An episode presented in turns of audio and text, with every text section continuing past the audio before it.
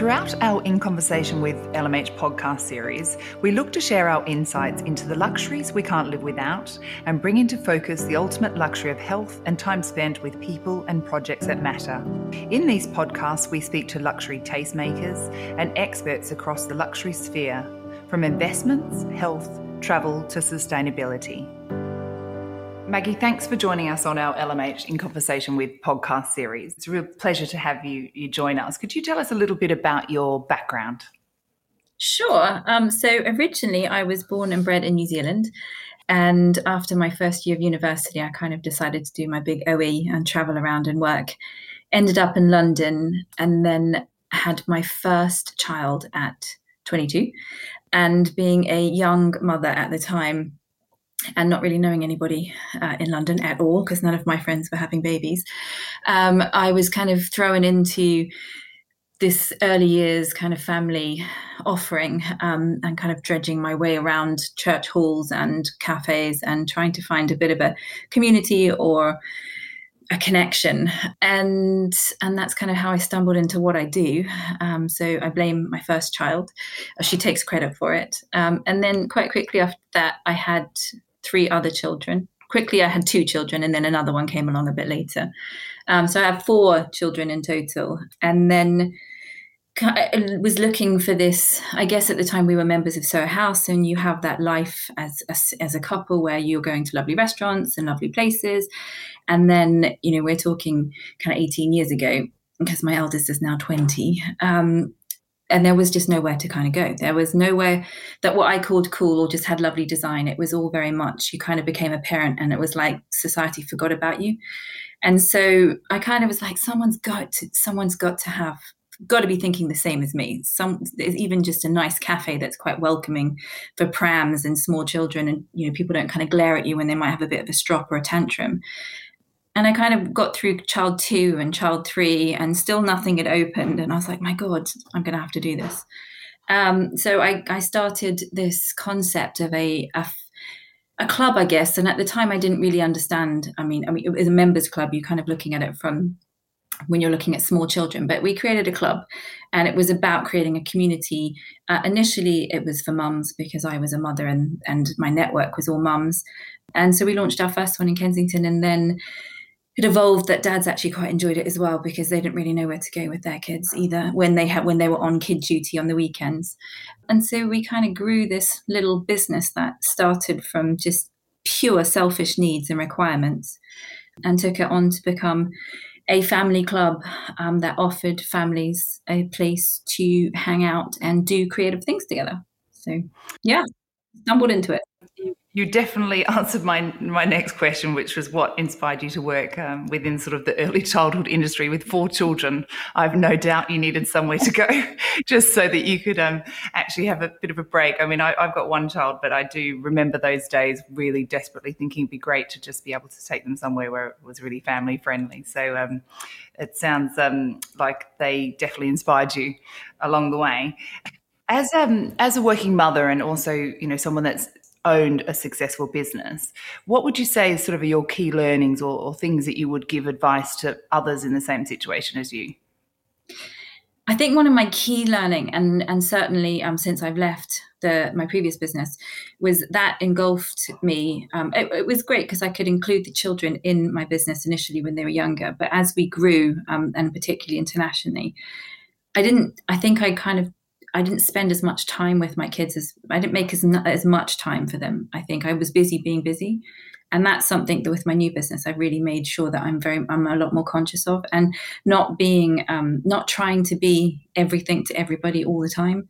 Like actually come come up compartmentalizing work and family and taking time because I think I think a as entrepreneurs but b in particular as women we tend to we tend to be rescuers, and I think a friend of mine has her title Chief Everything Officer um, instead of CEO, and I, that encapsulates, I think, how we feel as women. And my big learning was, and, and my kids are older, so they can articulate this now. And when they look back on a period of time when I was really busy at Maggie and Rose, they they were like, "We didn't actually, we missed you," and so that's actually something I think if you have young children and you're starting a business, I didn't I didn't see it at the time. And now my children are older and they're remembering back. I'm like, oh my God, actually, I probably didn't. I focused too much on the work and not enough on on carving out maybe more time with them. And that is a huge thing that I obviously didn't see at the time. And I mean, bless them, they're fine, they don't need therapy.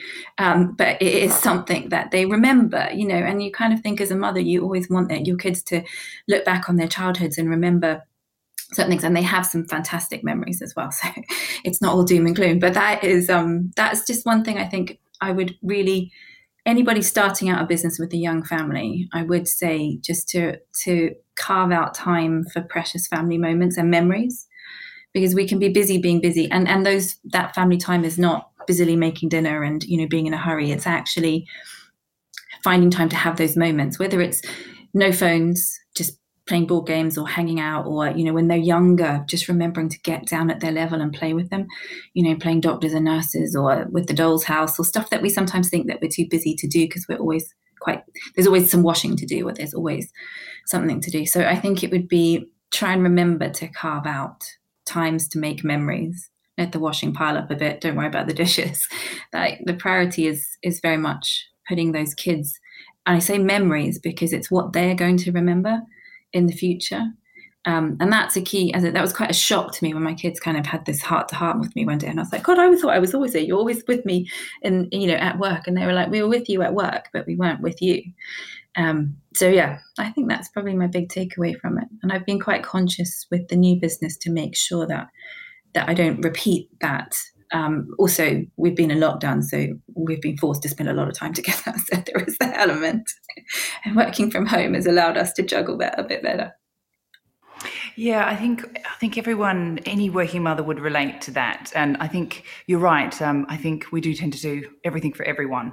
So I suppose you know, and and you you've sort of you carved out, didn't you, so that you could bring that that family, four children, you know, into your workplace. But as you say, it's um, it's quality time. And I did, um, you know, was was reading, and I'd love you to tell us a bit more about your new initiative because I think you've thought about some of these things, haven't you? About sort of engaging them and all these things to spend quality time and connecting and, and being able to, to sort of enjoy that family time. So, can you tell us a little bit about that concept about Be Together? Sure. I mean, I guess the name encapsulates what we were trying to do with the new concept. And I think now more than ever with COVID, um, it's, it is about being able to be together in a single place and as my kids have grown and also the dynamics i think of families have grown so um, i'm divorced i'm going through a divorce and i have a new partner we're thinking about having another child five crazy but you know um, and we we there's this whole notion of blended families. And so we also see outside of us just you know divorced families new pairings with um, different age children from different families kind of blending together. So we were looking at this concept of blended, like how you create a, a space within local um, enclaves of where families live, residential areas that become community kind of hubs where there's a mix of offerings that you can take part in and also different ages, like a lot more. We've seen grandparents being part of childcare, but still also really not being that confident with these new age children and what to do with them and where to take them and looking more, we were predominantly preschool kind of previously. Um, and obviously, as I've grown and my children have grown, it's much more encapsulating that kind of circular thing. And, you know, my children are getting to the age where they want work experience. And my eldest went to university and she was going for a lot of jobs, and all these students go for these jobs. And to, to kind of uh, to break down the choices, they were like, well, if you don't have, if you don't have experience working in a bar or a cafe, then we're not going to look at you. And she's like, well, I, I, I, don't know how to make a coffee. And bless her, she didn't actually drink, so she didn't even know how to open a bottle of wine. Um, so there's things like that that I was like, I didn't teach my daughter to open a bottle of wine before she went to uni because I just thought she could do that. So it's, you know, having those experience, those work those kind of work experience opportunities as well, where children who are thinking, you know, teenagers who are thinking about going into different career paths, but also needing part time work as they're studying to give them some basic skills and confidence when they're heading off to uni without us as parents around. So when they apply for jobs, they can do it with a bit more confidence, um, but still providing childcare for new families or families with young children, but keeping everything under one roof. So we have a workspace as well that you can book, and the childcare is provided, but it is full daycare as opposed to kind of a creche service, because when they're younger, you want them in a routine, and they've got to, you know, you they get ready for preschools and things like that. So it's it's proper kind of proper daycare, I guess, so as opposed to a creche next to a co-work. And with meeting rooms, there's a members club floor for the community element of it. And then we've kept it quite open and as flexible as we can. So if you have a if you have if your family don't quite fit the club element and age range, then you can still dip into some of the workshops for the older kids and and take part in other elements of the offering. I, yeah, I love how you've got that wider age group, as you say, even moving towards even getting the grandparents involved. I've actually got a 14 year old child, and I think throughout lockdown in London, you know, they'll start flocking towards the park or you know looking for trouble. So I think um, knowing that they can go to that place and you're you're reconnecting with them, aren't you? I, I sort of was was looking at your offering and you were sort of saying like get them off always we're in an in- increasing digital age. You're bringing them back, aren't you? Also to reconnect, to spend time with the family. You've got all these different um, elements of sort of eat, work, play together. So you're bringing whether it's a you know immediate family, broader family, blended families. Like you're trying to cater for them all to be able to enjoy that time, aren't you? In in the middle of London. Yeah, and the way the design works is we've got different floors and different pockets, and the design has been quite key as well because actually even you know the, the, this generation are much more design conscious in terms of their surroundings. And so having a space that is not fundamentally babyish so they don't feel like they're going to a kids club has been quite key and a challenge you know. So the design in itself has to be at a level that when you come in it it does transcend ages and again, the offering and the programming is key in terms of the different ages. And play is an interesting concept because it's quite easy for us to play. It's easy for a two-year-old to play, and you know, and, and younger children to play because it comes naturally to them because they haven't actually learnt. As we get older, we forget about play, and so what we've tried to do is reincorporate play back into the older kids' lives um, eh, from board games to creative kind of outlets. So, not so much focused like art classes where you're learning a skill, but more mindful sessions with some good music and some food where they can come and unwind. Because more and more, there's so much pressure on them in this day and age, but also no one thinks about them. They are this forgotten age where members clubs you know, kind of do an under 27 membership, but they don't really do a tween and teen, and they're very much about serving alcohol and you know so they're, they're not welcome there. And then you've got as you say parks and starbucks and and the, the street basically. But it, this weather's miserable in this country most of the time so that limits where they can go. And so basically they have school and home. And what we wanted to provide was this this thing between the two because you know home is home and they have it all day every day. And school can be quite intense and both combined can be quite intense because with it you know unintentionally as parents we want the best for our kids. And when they're going through exams we can put pressure on them. So it's giving them an outlet where they can go and study and, and get away from us but maybe meet some friends and potentially see a workshop or a class that they might not have taken part in at school because it's school, but that might just help them in that period where, you know, my kids are doing A levels, GCSEs in a pandemic with university entrance. And I've seen a different level of pressure and stress on these kids. And, you know, the, there's no there's no outlet for them you know and the one thing that they've fundamentally missed in in lockdown is is their friends like the actual being together. And that's not just the teenage kids as well. That's the, ollie's 10 but also my friends with little ones. You know you're tearing your hair out trying to figure out how to keep them all entertained whether they're three four or five. And actually just meeting a friend and letting them be together and play. You don't even have to think anymore. They will entertain each other. So it's about giving them spaces of all the different ages to basically just come hang out and and take part in things I think uh, you've definitely got a member in my son James, who's 14, because I relate exactly to what you're talking about. I think we worry about them sort of wandering off to go to the park or in these public places where, you know, they're not quite ready for the outside world in that way, but they want to be independent and, and, enjoy some, somewhere safe to be able to, as you say, sort of play and interact in different ways. I love how you've got, um, tell us about the At Feast, which is sort of this culinary hub, isn't it, for the whole family? So tell us a little bit about that.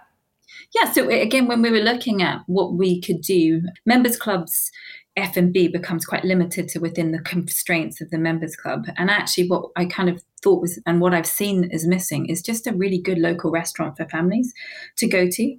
And so we looked at that concept in terms of okay, what do families need and what and what do we want to do, and also looking at the uh, the sustainability element, um, which is big for everybody at the moment, but I think in particular the younger generations are much more aware of it. And you know, as parents and as grown ups, we need to be seen to be finding ways that we can do better and also finding ways and cheats for people that are busy and can't find you know options because there are some very simple little things you can do and some more complex things. So you know we've consciously attempted to get our waste down to a minimum and looking at all of our suppliers and every part and element of the business and looking at the supply chain and where things are coming from. And then from the concept of the food it was about creating wholesome family food that is healthy but not too healthy um, that you know looks after the planet that's got just some healthy twists on it. It's kind of like hacking you know so if you you want to feed your family you're giving them stuff that they think they want but it's actually better for them. And also this idea that we don't separate kind of we traditionally there's always kind of kids menus that always were a bit blander and a bit boring. So our thing about feast and feasting was that you you eat together. And you know from a young age i know with my children we didn't really separate what they ate from us and they always ate with us. And you know by default they they've always been great eaters. As they're getting older they're actually getting a bit more fussy with things.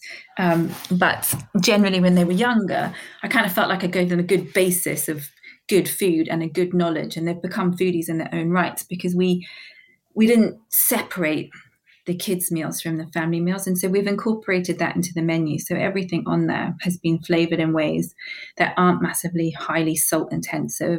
And we've added we've got a lot of vegetarian options which are planet friendly but also just looking at how we can enhance the flavors and add in extra nutrients into that um, to make sure that we're not you know that there's additional goodness and vitamins in those in those dishes. So it's been fun. We've also um, got the cookery school within Feast. Um, so that opens up it being more less of just a restaurant and more of an interactive hub. So you can also learn how to make some of these dishes. And that can be dads who can't cook, that can be teenagers who are getting ready to go to uni and can't even open a can of baked beans. That can be mum with a new toddler who actually hasn't really thought about how to kind of you know to to be positive with food with children. And we start our cookery classes from 12 months old cookery workshop so it's about kind of deconstructing food for the younger ages and allowing them to play with it and understand the components. And by definition you get them to try more new things. And even down to grandparents who you know don't quite know what to cook their grandchildren um, especially if their child's a vegetarian, grandchild's a vegetarian, or you know the different quirks that we have in these blended families. And so, obviously, my um, the grandparents on our side. So we've got a vast blended lot of grandparents as well. We've got maternal, paternal, and step, and you know it's a whole new world for them as grandparents raising children of this of this generation in terms of how from when they raised their children when, when we were all their our kids' age. So it's quite a buzzy hub. Sounds, yeah, it sounds um, it sounds um, amazing. It sounds delicious. I think it's great that you've got sort of the zero waste policy and also this sort of sustainability mantra. As you said, it really connects with the youth, doesn't it? And we're all a little bit more conscious of that that right now. Tell me a little bit about the apartment because I, I thought that was quite interesting. How you've got this sort of also member space where they could either have short stays or you can use it for events. So you've also got this sort of social element to it as well, uh, you know, it, which which could be used in many ways, I presume. Yeah, so it's quite nice having again with members. It's quite nice having the real home. Like people say home from home, but we actually have a home from home and I guess the idea is, as we also open um, additional clubs internationally, that having a nice residential base in each area for members when they travel is a nice sense of a sense of home or what you know. So when you stay in the apartments, you obviously have access to the club, and that's familiar. Familiar was the word I was looking for. Is familiar to young children, but also in the apartments, we provide all of that stuff that you just don't want to travel with. You know, travel cots, buggies the pouches to carry babies in. You know, we kind of it's kitted out, car seats. So it kind of has everything that you need. It's for families. And then we have a program, we have childcare. So if you're coming to stay in London and you want to go out for the day and have lunch with your girlfriends, you can pop your kids in a camp. So everyone kind of gets it. And then when it's not rented, it's part of the member programming. Um, so one of the requests from one of our teenage members is karaoke. Um, so she, they want a karaoke party space, so we're putting karaoke in up there. And there's there's these games I've not even heard of. These board games where they have like proper kind of competitions. I think it's called Rummikub you know, and these kind of things we're kind of gearing up and setting up for them. So, and, and that's nicer if it's in an apartment rather than kind of in maybe the meet the in the co-working space and stuff. So it's just having different flexible spaces that have different vibes to coordinate the programming. Yeah, and if you were sort of going to summarize the vision because it's it's due you're sort of launching it it's it's coming up this spring or it, it's is it open now? It's it's on its way almost there. Would you feast opens on the 17th of may. We get handover from the builders next week and then the rest of the uh, the rest of the spaces and clubs open from the first week in june over a period of a couple of weeks.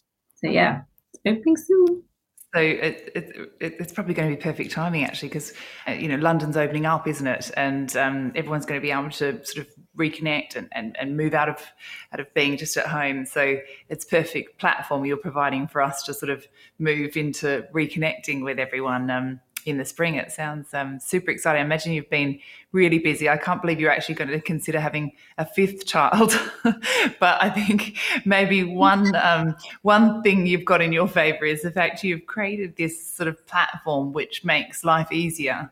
You know, with with children and with many children, isn't it? So you'll you'll be able to work, play, interact. So you, you you've got it all there. So you might That's as well test man. it out with another child. yes, man absolutely inspiring. Um, really appreciate you joining us. Um, we'd love to sort of catch up again, maybe once you um, open up, and we'll get a bit of an update and see how things are going for you. We'll be watching um, watching with interest, but really appreciate you joining and telling us a little bit about your new your new venture. Thank you for having me.